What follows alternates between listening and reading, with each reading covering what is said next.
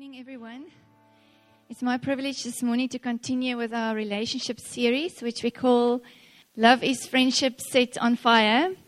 So I wanna I wanna share with you with you a few things this morning that I experienced over a period of 17 years being involved with with my husband. So I have two candles here. This is my husband. This is me. Okay, we are married, so a little flame as well. So there's not only a friendship, a little flame as well. There's my husband, there's me. And as I say, I experienced many things over the last 17 years that, that could very easily quench this little flame. And we were, we were uh, dating slash engaged for about two and a half. We were married now. We're mar- married now for 14 and a half years, so it comes to 17. And I can honestly say that if it wasn't for God being the glue between us, if it wasn't for God being the center of our marriage, I don't think this flame would have survived. I don't think this flame would have, would have still existed in our marriage. And I'm sure all of you have, have experienced, you know, when you're married, especially, that there's little flame and we live happily ever after, and then all of a sudden it's like, don't touch me. Okay, have you ever experienced that? Okay, the people who haven't experienced that, maybe you will sometime in your life. Let's just light them again. There you go. All right. It only happens like once every five years. Okay, let it don't touch me. so I, I want to share with you this morning the four F's. We, we talk about friendship, we talk about fire in a friendship.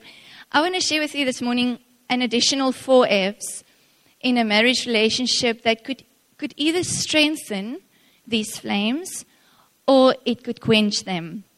And whether you are married this morning, whether you're not married, it will be equally important. I'm so thankful for all the messages that I've heard on marriage and on relationships before I got married. You know, I, I want to, I want you to see it as a investment you're going to make in your marriage account before you get married, and it's going to earn interest. Okay, so this is why it's so it's so valuable to sit in a in a service or hear a message on relationships or marriage, even when you're not married. I, I, I cannot emphasize the, you know, just the, I, I, I, I received so much. I received so much in a season where I was not married from people who are married and from messages. So let's talk about the four, the four F's. I want to share with you the first one. Let's talk about finances. It's, it's very easy to, well, relatively easy to do your finances when you are not married. But when you, when you enter into a relationship, when, when there's a ring on your finger, and when you need to start doing these kind of things together, it's a whole different ballgame. And I remember the biggest shock of my life when I got married was how much money a man spends on food. Food was a very, very low priority on my budget list when before I got married. I would rather spend money on things I could keep and see and not something that just disappear in, in my opinion. So I had to adjust my whole mindset when it when it when it came to the, the food item on our budget. And I just we, we had to learn. We literally had to learn to make this work and to to make this not only work, but to make this enjoyable, doing our finances together. So I just want to share with you a few things that we, we have learned and what, that we still do as a married couple that really brings so much peace into this area of our marriage. So, first of all, it's not, it's not my money and it's not my husband's money, but it's our money. And for some people, it's very easy to grasp that, that concept. For some people, it's very difficult. I mean, I, when, when, when we first got married, Andre was still studying. He was finishing his master's in, in engineering. And I, I was doing my third year articles at an auditing firm. So we had to survive on my salary. And we were also at that stage starting to pay off certain of, of, his, of his study debt. And I remember his mom said to me, Sonika, you must just keep track of all this money, all, all these payments that you pay back on behalf of Andre because he must pay it back one day. And you know, I, I realized, you know, that we, we live in two different worlds. I had to explain to my mother in law, Mom, this is not really working like that in our relationship. And I, I experienced so many of my colleagues in, in that season just being so, it, it was just two different, two different worlds. You know, where, where the, one, the one guy who worked with me, he, he was engaged and they were building a house. And he shared with me how upset he was about something that, that happened between him and his fiancee. He was building his house and he had the brainwave to put uh, as energy saving lights all over the, the house. And then his fiancee offered to pay the electricity bill once they are married. So he said to me, Sonika, this is so unfair. You know, I had this, this, this plan to save electricity, and now she offered to pay that, that part of, of, of our expenses. And I could just once again see, you know, something so small, but it's already causing stress. It's already causing him to be upset with his fiancee, and they're not even married yet. And I think for, for us, it changed so much when, when we made the decision it's not my money, it's not your money. And I know for, for many of us, there's not a golden rule, there's just not just one thing that's going to make this work. And I know many people do, I pay this, you pay this. But we have just seen the, the unity that it brings when you say, it's not my money, it's not your money, but it's our money. And we do, we do have each have an allowance, so it's not as if we need to ask each other for money.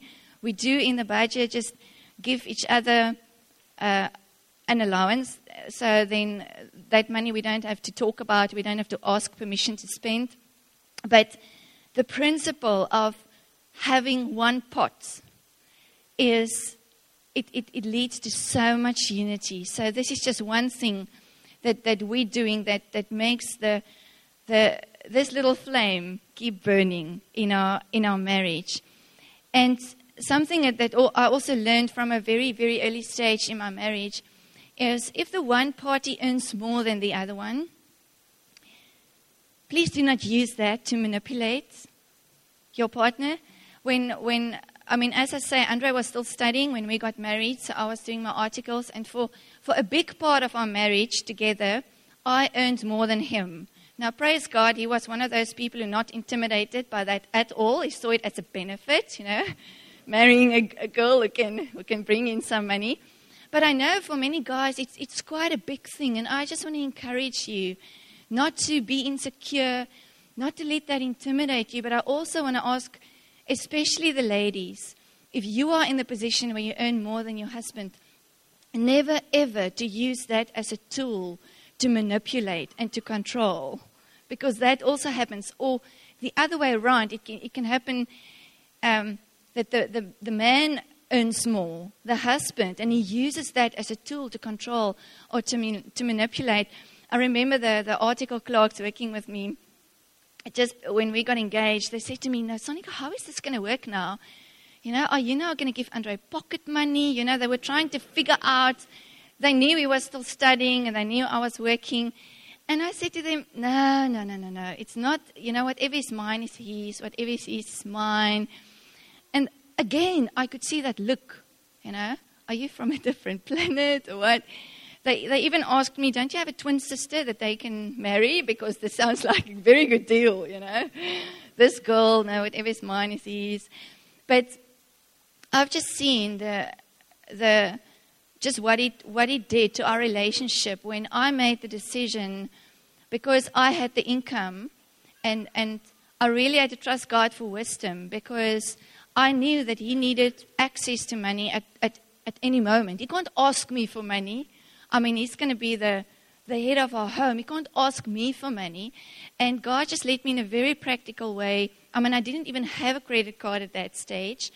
We, and I, I got one that we used as a debit card, but I got a secondary one, and he had access to money at all time, at any stage, and he didn't have to ask me. And I just, I just realized that I'm so thankful that God helped me to have that wisdom very early in our marriage because I could have so easily, I could have so easily just little, you know, quenched that little flame by manipulating him, by forcing him to ask me for money. You know, in a season where I was the breadwinner and in a season where I earned more money than him. So I just want to encourage you never ever use money to manipulate, especially if you are the, the, the person who earns more. Amen? Amen. Some wives are not interested in, in, the, in the finances. I, I studied, I studied uh, accounting, so in our household, I do the budget and I do all the admin around it, which, which I enjoy. Sorry to admit that. it's actually quite, quite fun for me to be involved.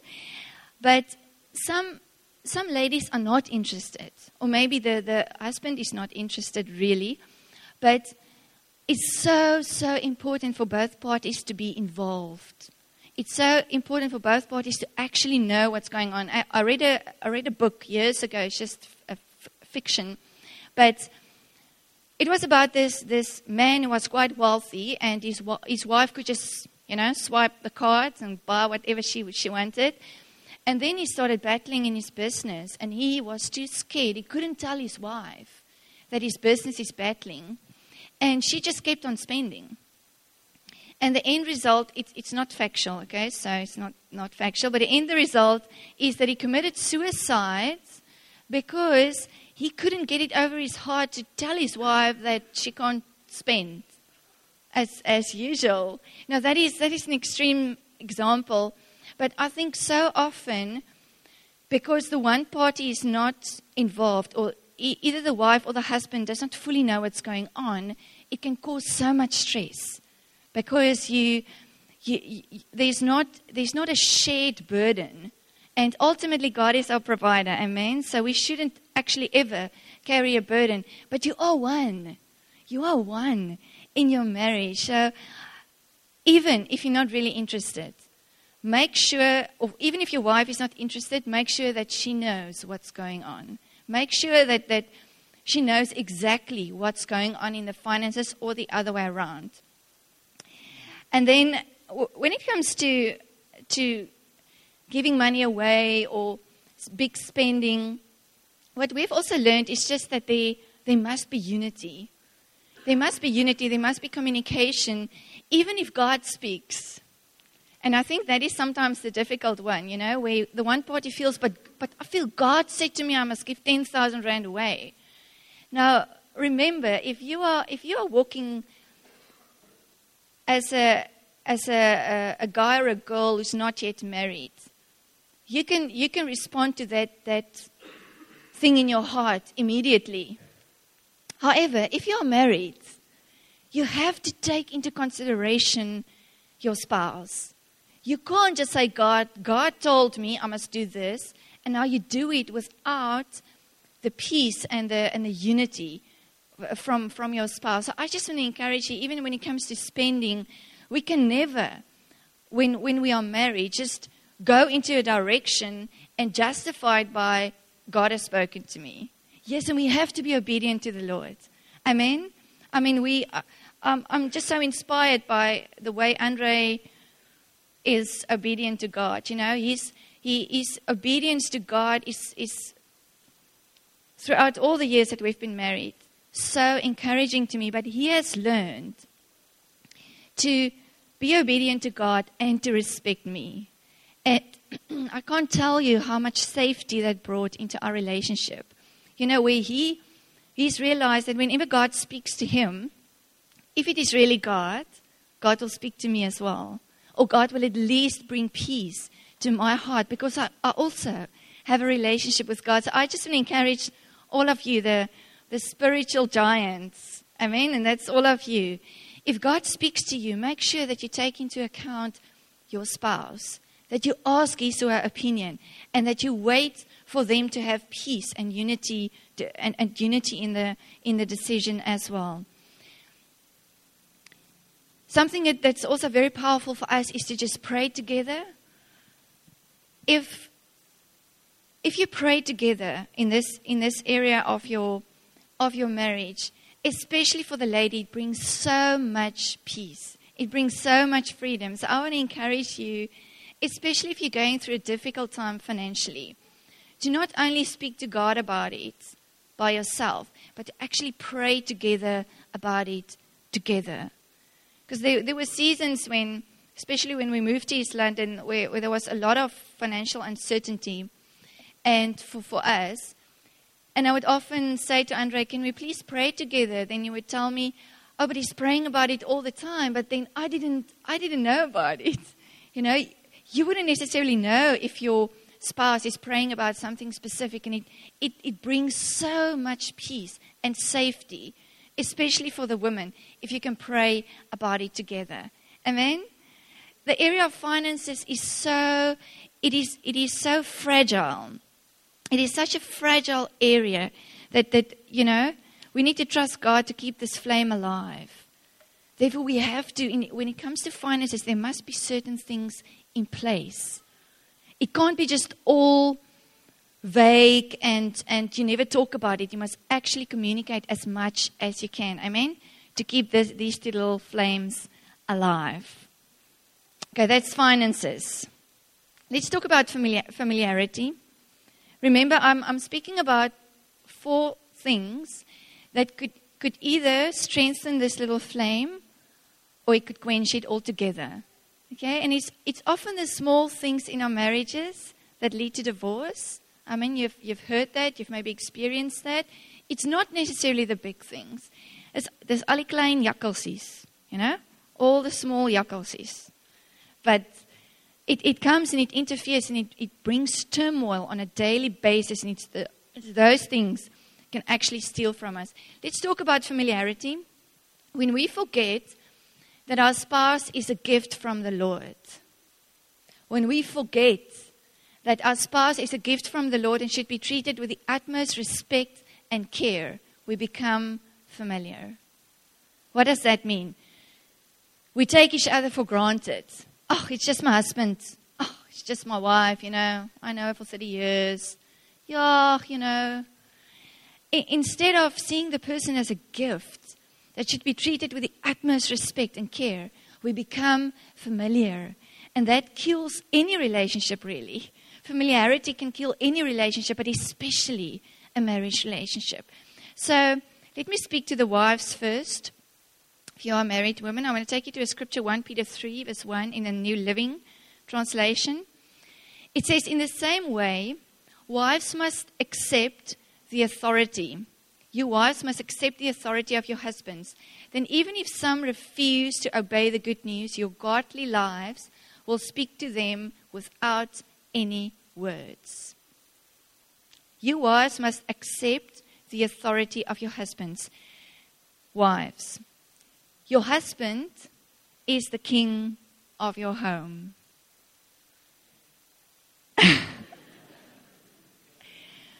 this is settled in our home, eh? This is settled in our home. And we have to treat our husbands like a king. I want you to listen carefully now. We have to treat our husbands like the king, even if he doesn't act like the king. And that is the difficult part. And this is the part that gets many, many married women upset because surely Sonika, you must act like a king and then I'll treat him like the king. But you see, the beauty of this whole thing is the more we treat them like the king, even when they don't act like the king, the more they will start acting like the king. Amen? This is, this is the truth and this is the reality. And I know it, we often feel as if we lose power you know, when we give the minister of decisions, like Griselda taught us last week beautifully, you know, the man is the minister of decisions, the husband. The lady is the minister of second opinions. I'll get Griselda one day to teach you about all these things, okay? She's the expert in our congregation, really. But we do not lose power, we gain power when we treat our husband like the king, like the minister of decisions. Because the more we do that, the more he will be, be open for our opinion as the minister of second opinions. The more, he will, the more he will listen to us, and the more he will respect and, and do what we actually advise him.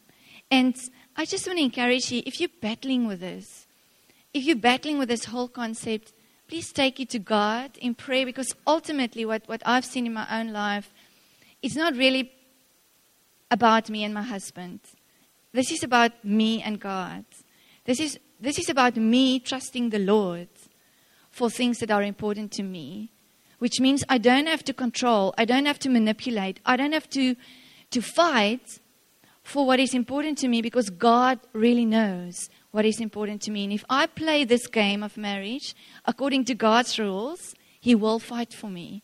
And I see that over and over and over. If I position myself in a safe place where I say, My, my husband is the king, whether he act like the king or not, that's not the, it's not what it's all about, then God says, I will fight for her. I will make her dreams come true because I position myself in a safe place. So if you're battling with this, and I know it's, it, there's, there's often this battle in our hearts because, Lord, what about us? And what about me, God? I tell you, God will fight for you the moment you position yourself in that safe place. We had a, we had a meeting the other night at our house, and Vian was helping me making coffee for a couple of guys. And when we made the coffee and Vian was taking it to the, to the men, he said to me, Mommy, I'm taking this first cup for Daddy because he is the king. it was so beautiful to me. And I just realized he, he gets it. You know, we often have this discussion, Mommy, why can Daddy do this? Why, why, why? Because Daddy is the king. And he knows one day he's going to be a king of his home. He likes reminding Andre that he's, that Jesus is the ultimate king, you know.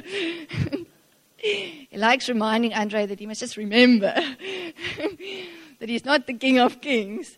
But it is so beautiful for me to see my six year old boy getting this, you know.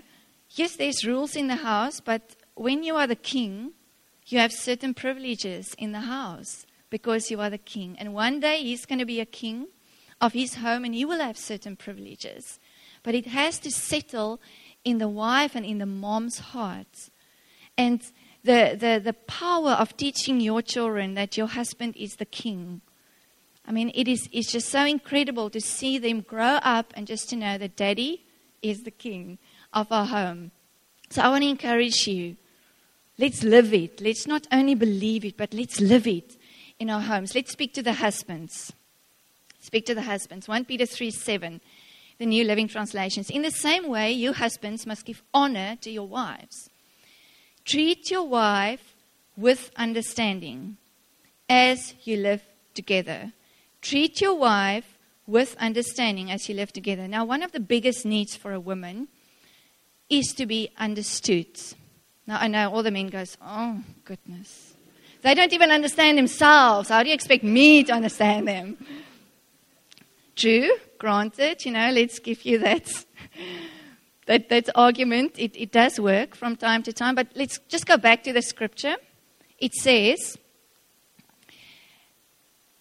or let's, let me rather say, it doesn't say understand your wife. Okay, you agree with me? You can go check in all the translations. It doesn't say understand your wife, it says treat your wife with understanding. Now, this is beautiful because God does actually not expect you to understand her. Okay? There's, it's two worlds. It's, it's male, female. God made us so differently. We need Him. We need Him to just understand a small portion of each other. Amen?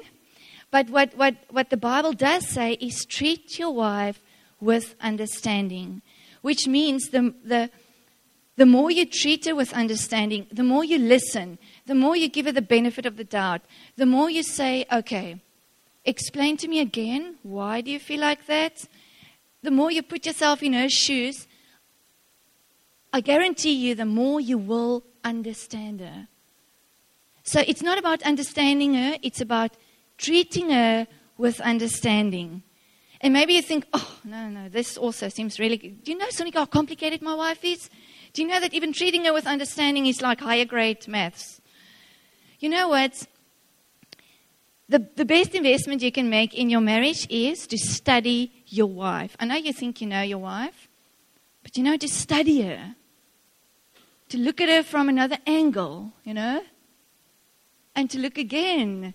You know, all of you, you guys are clever, you're intelligent, you all studied some kind of degree, I'm sure, or you have some kind of job that you, that you need to think, you need to study something.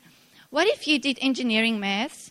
at varsity and said, Oh, it's so complicated. Sonika, you don't understand how complicated it is. I will never understand it. You didn't have that attitude. You said, I'm going to study. I'm going to study again. I'm going to study again. I'm going to get a grip on this, on this thing.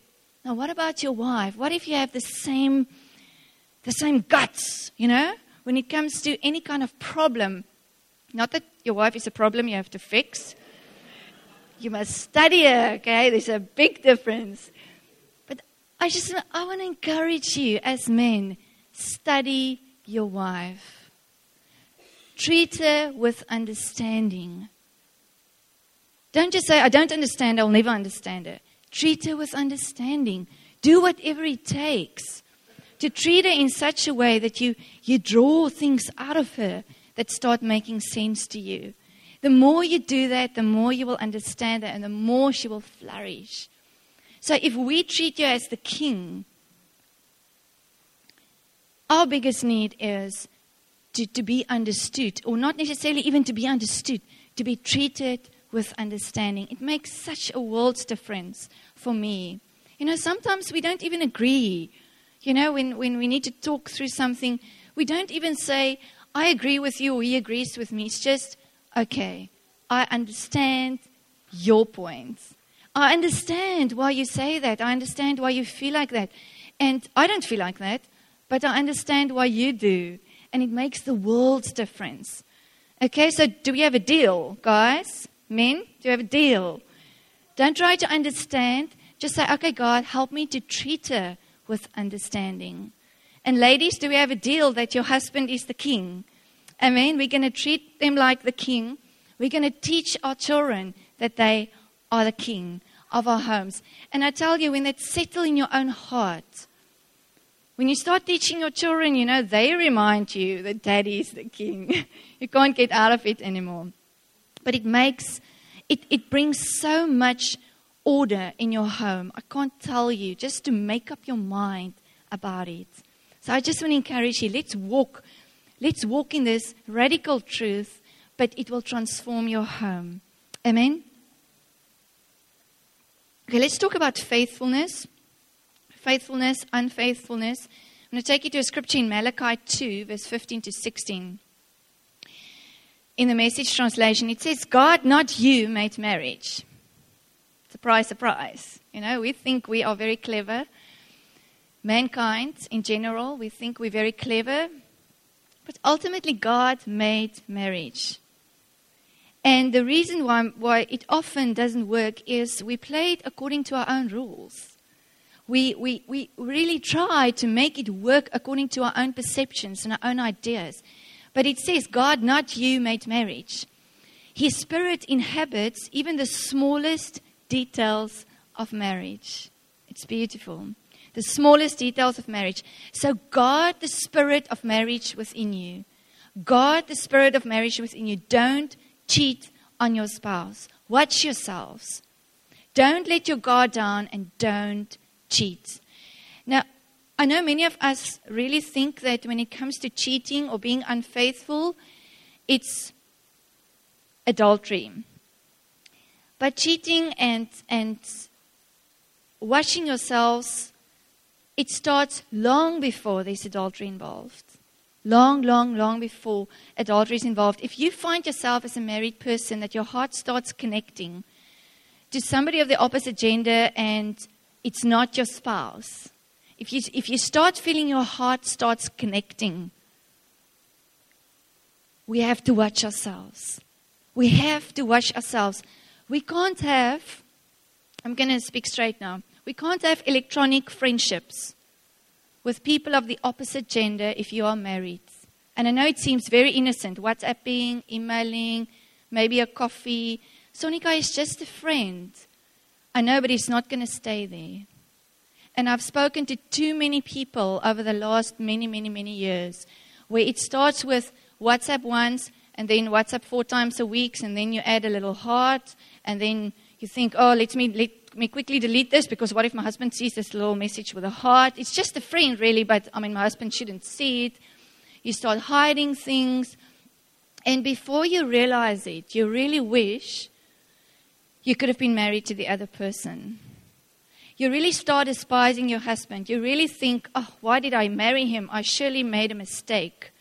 And before you realize you in a full on emotional affair, and many people think it's very innocent, but it's not. It's not. And this is why the scripture is, is so powerful that it says, God, the spirit of marriage within you.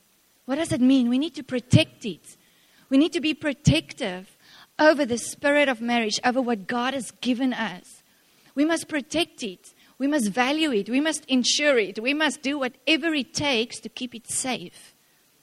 Which means we, we must have boundaries. We must have boundaries. And you must determine your own boundaries. You must determine your own boundaries, but I would, I would be very, very, very careful and very strict on myself to, to to message any man for just Summa Manet, you know. I message the guys when I want them to lead worship. Okay, there you know. Okay, if I message a guy, please can you lead worship at Encounter One? but anything more than work related messages, you have to be careful. And you have to guard that something which is called the spirit of marriage and put boundaries in place. And and watch yourself. And I've just seen too many people getting into a very innocent friendship with the opposite sex and then they they they start drifting, you know? They start drifting. They start drifting from their husband and sooner than later there's no flame left. They don't they say, I don't love my husband anymore. I made a mistake. I should have never got married to him. I should have married this other guy. But it started with a very innocent little friendship and this is why we need to have boundaries. Stricter boundaries rather than loose boundaries, okay? We have to have boundaries. We also must live in a place. Let's just light my flame again. Okay, stand close to my husband. There I go. Okay.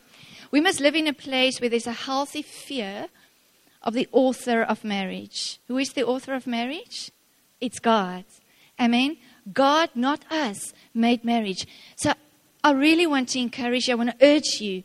If God speaks to you to let go of a relationship, if God speaks to you to let go, not even of a relationship, of a friendship with someone who's not your spouse, please listen to him. Please listen to the author of marriage. Don't argue. Don't justify. Don't say, God, it's just a friendship, Lord. If God speaks to you, please I beg you this morning, don't just ignore the voice of the Holy Spirit. We need to cultivate a, a, a holy fear for the author of marriage so that when he speaks to us, we immediately listen. We immediately say, Okay, God, I, I realize this is. It, it, it becomes more dangerous. I'm, I'm vulnerable. It becomes fragile. My heart is drifting from my husband. I'm listening, God. I'm listening. We must listen to the voice of the Holy Spirit. If you are longing currently, if you're in a situation where you, your heart is longing for somebody who is not your husband, you have to bring it into the light. If you want to protect the, mar- the spirit of marriage within you, and if you want to stay faithful to your spouse, you have to bring it into the light, which means you have to speak to somebody, you have to pray together, and you have to trust the Lord to break this, this hold or this emotional connection to somebody else. So please speak to somebody, speak to somebody, speak to somebody that you trust, and pray together. Bring it into the light. Sooner than later, sooner than later, speak and bring it into the light. And then, if it's really has come to a place where you feel, I've made a mistake, I should have married that person, my husband is with nothing. Why did I marry him? And, and the danger is it can, you, your heart can very easily become like that when you connect to somebody else. You have to break all communication. You have to break all communication.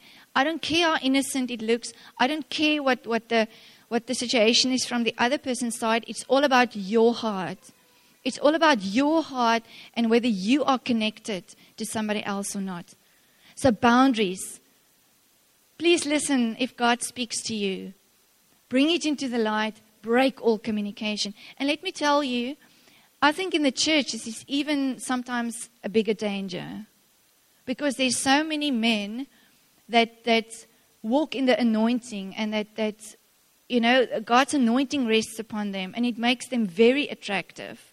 And I think maybe this is sometimes where it's more dangerous for us women to connect to another man because we see them in church, we see them pray, we see them um, preach or lead worship or, you know, just do a ministry. And we think, wow, I wish my husband could be like that. And it, I, I mean, and it's a, it's a church community. So I just want to. I want to urge you to protect the spirit of marriage within you. Do whatever it takes to, to stay close and to keep your flame burning for your husband and your wife only. Amen? Do whatever it takes. Fighting. Let's talk about fighting. I know you never fight, eh? My husband and I fight once every five years. It's always, you know. No, I lie.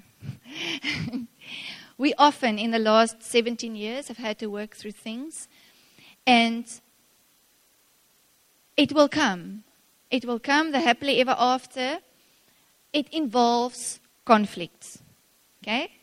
The happily ever after involves conflict. It's not bad necessarily, but it is how we're going to handle that situation that could be bad. You are going to work through things. You are going to disagree. I know in the beginning you agree on everything. Eh? You agree on blue is my favorite color. Yes, blue is my favorite color too. I like mint ice cream. Oh, me too. You know, it's just like, there's just agreement. There's just agreement. Oh, I watch rugby. Oh, me too. You don't understand anything, but I'm watching rugby. It is just the, the, the more you get to know each other, the more you realize we actually don't agree on everything. And it's those disagreements. I mean, wait until you have children. I think the most things that Andre and, or from my side, I think the most disagreements we've ever had was once our son was born because I don't really know what to do. He doesn't really want know what to do either, but we both have an opinion and we're both trying. And and it's so easy to, to just have a different opinion on how to raise your children. And you need to wrestle and talk through it until you come to a place of unity. So conflict isn't bad. I mean, I'm preaching to myself because I don't, I hate disagreeing with my husband. You know, I hate any kind of, of conflict or friction between us. It's the end of my world. I, I really, really, I try to get out of the, well, we both of us, we really try to get it sorted as soon as possible. You know, we can't do the, I'm not talking to you for three days. Hopefully nobody's doing that, but I've heard that sometimes, you know, people don't talk for three days and I think I'm just going to die. I won't survive it. So let me take you to a scripture in Ephesians 4. It's in the Amplified translation. Ephesians 4 26 27. It says, When angry, do not sin. It's a very interesting scripture. If it says be angry but do not sin, it means ang- anger is not necessarily sin. Okay, think about that one for a moment. To, to feel anger, it's, it's not necessarily sin because it says when angry, do not sin. Very interesting.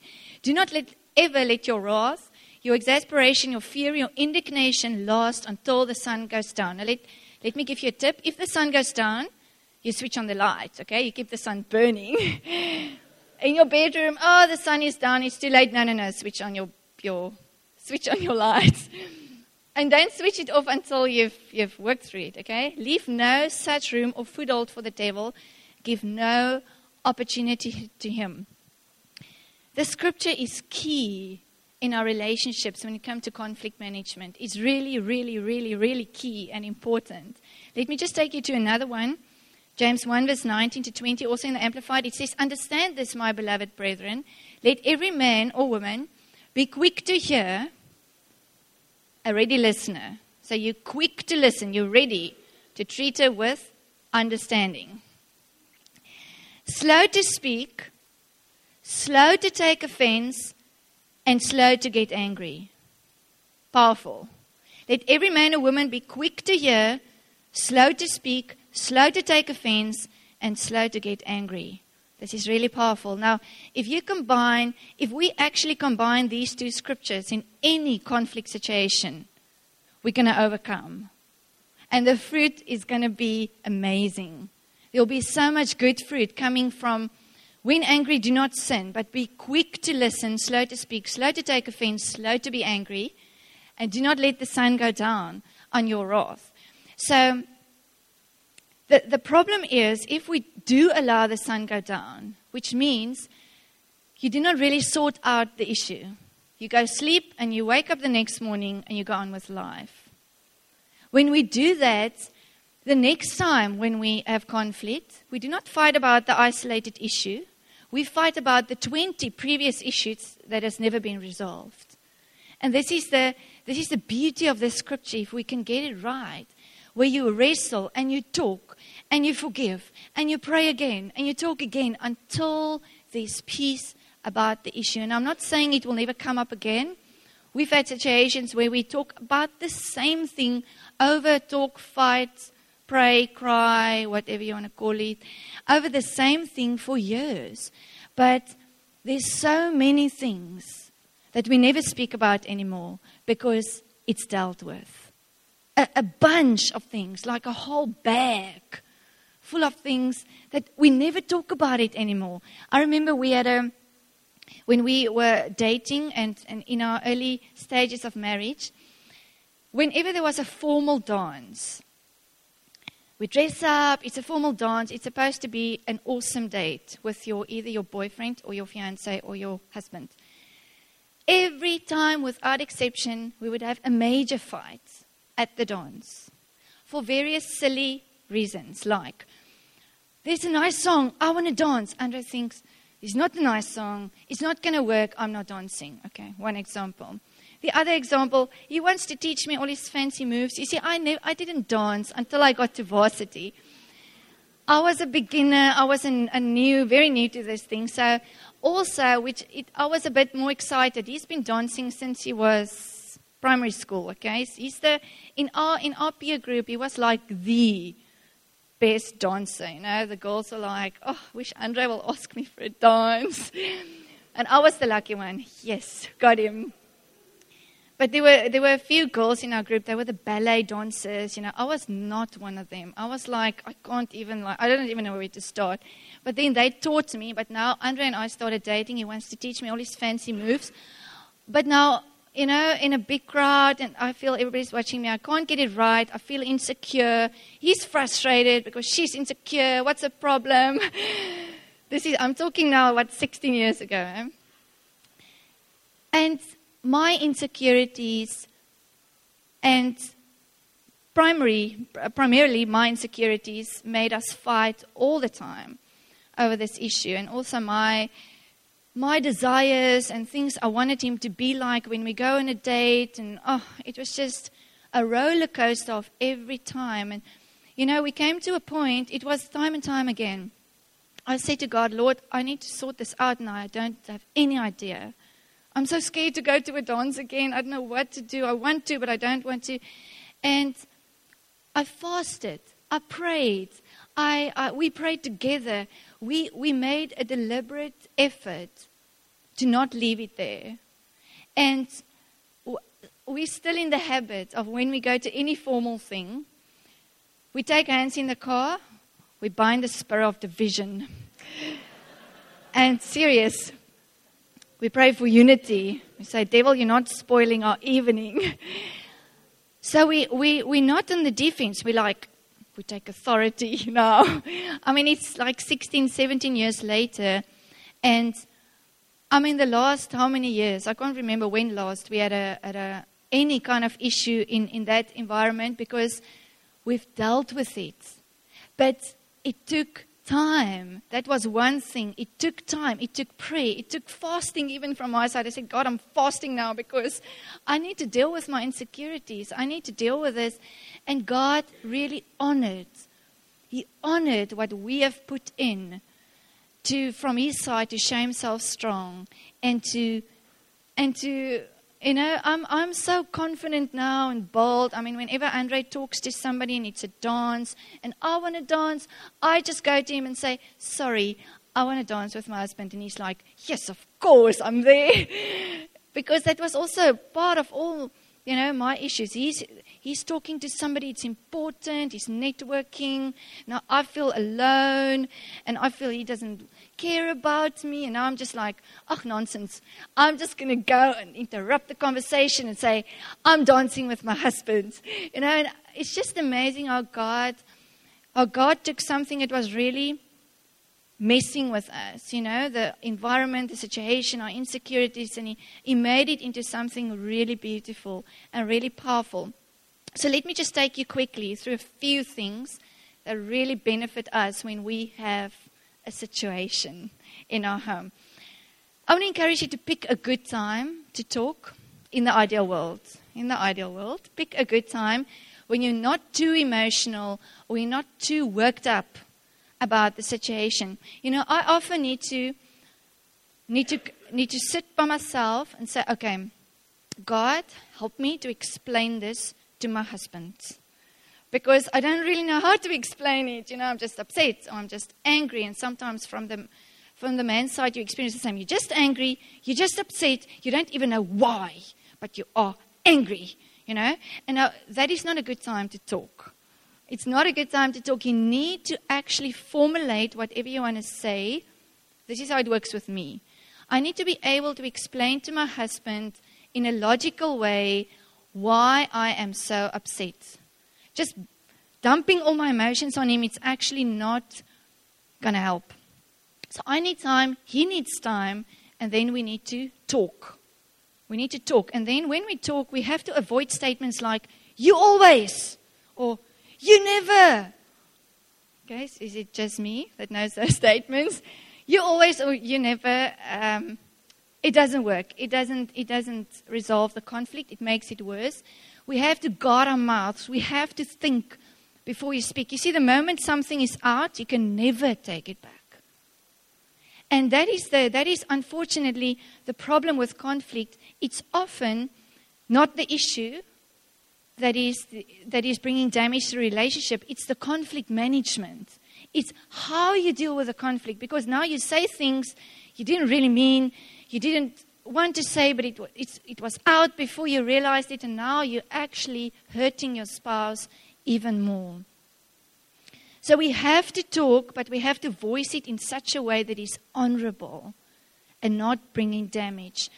We have to learn to put ourselves in the other person's shoes. Now, this is a very important one because it's, remember, it's male, female. It's pink and it's blue, okay? Don't try to change your husband into pink don't try to change your wife into blue. We're not designed to think blue or to think pink, but we are designed by God's grace to put ourselves in the other person's shoes, which means you can listen and listen again and listen again until you understand the other person's viewpoint. It doesn't mean you're going to agree, it doesn't mean you're going to do it like that in future, but at least you'll understand where it's coming from. And for us, this makes the world's difference in any argument. If Andre just knows that I understand where he's coming from, and if I just know that he understands where I'm coming from and we respect that, it's all good. It's all of a sudden that whew, there's peace. But you need to find a way to get there. We often just pray together.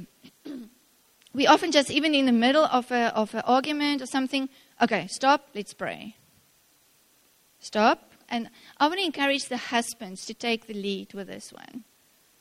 Okay, you are the king, you are the decision maker. Please take the lead when it comes to conflict management to say, okay, honey, let's just pray. Okay, let's pray now because I can see that we're not going anywhere. Let's pray. And this has been our saving grace for so many things. We pray together. We say, I, I I don't. I mean, even if you explain for more than an hour, I'm still not getting it, but let's pray. And all of a sudden, there's peace. All of a sudden, God comes in to the relationship and He gives you, He literally gives you a supernatural ability to see the other one's, to see, to get perspective and to see the other one's side, and it brings peace. So please pray together. Please take authority over the devil. Ultimately, the devil is our enemy. Okay? Your spouse is not the enemy, the devil is the enemy. I know you feel often my spouse is the enemy, he's working towards me, um, he's got an agenda, she's controlling. I tell you, Sonika, you don't know my wife. She's controlling me. I'm, I, oh, I feel it. The devil is your enemy. Your wife is not your enemy. Your husband is not your enemy. And that is also something you have to make up your mind about. She's good willed. She is good world. Your husband is good world. No matter how it seems, they are good world. So you have to see the devil as your enemy and you have to stick together. Amen? You have to fight this fight together, not against each other. You have to forgive, then you have to forgive, then you have to forgive again. Forgiveness. And the, what is the magic words in any kind of conflict? I am sorry. You see, my husband's well trained. no, but he's actually really good with this. I mean, my son's also, my son thinks repentance makes everything right. Mommy, I'm sorry. but I tell you, it makes a lot right. Just to be able to say, I'm sorry from the heart, to say, I am sorry. Please forgive me. It's magic. It's magic words. So, okay, practice with me. I am sorry. Okay, again. I am sorry. Please forgive me. Okay, now a bit more passion. Okay.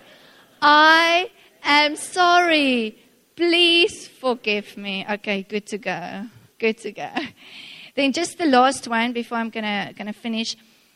Sometimes after an argument or a, a conflict stage, one party is fine, either the husband or the wife is fine, the other one is still not fine.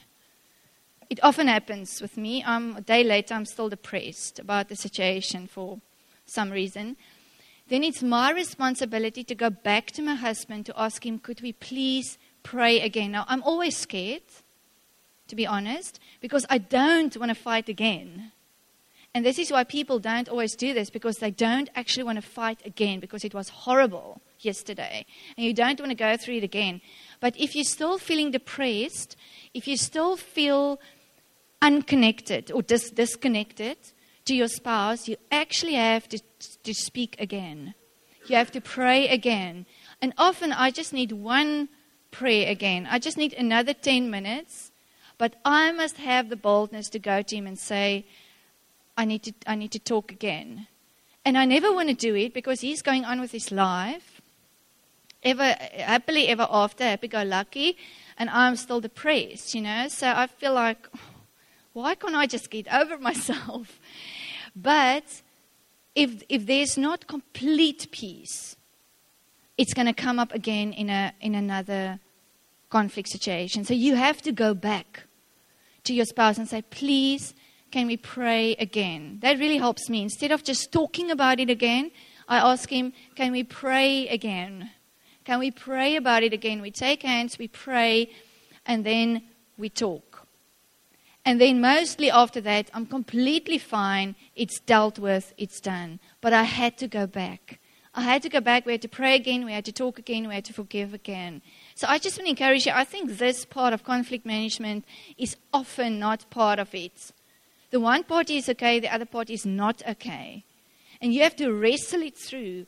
You have to wrestle it through until you come to a place of forgiveness, until you feel connected again. I mean, this is very important. But you can do it. And the, the good fruit coming from every time we, we had a conflict situation is so beautiful. And we're still building on a foundation of things that is dealt with. It's completely dealt with. So I just want to encourage you talk about your finances. Treat your husband like the king. Deal with your wife with understanding. Let's let's guard the spirit of marriage inside of us. And let's find a game plan to handle conflict because it will come. It will come. And let's deal with it in such a way that it's going to bear good fruit. Amen.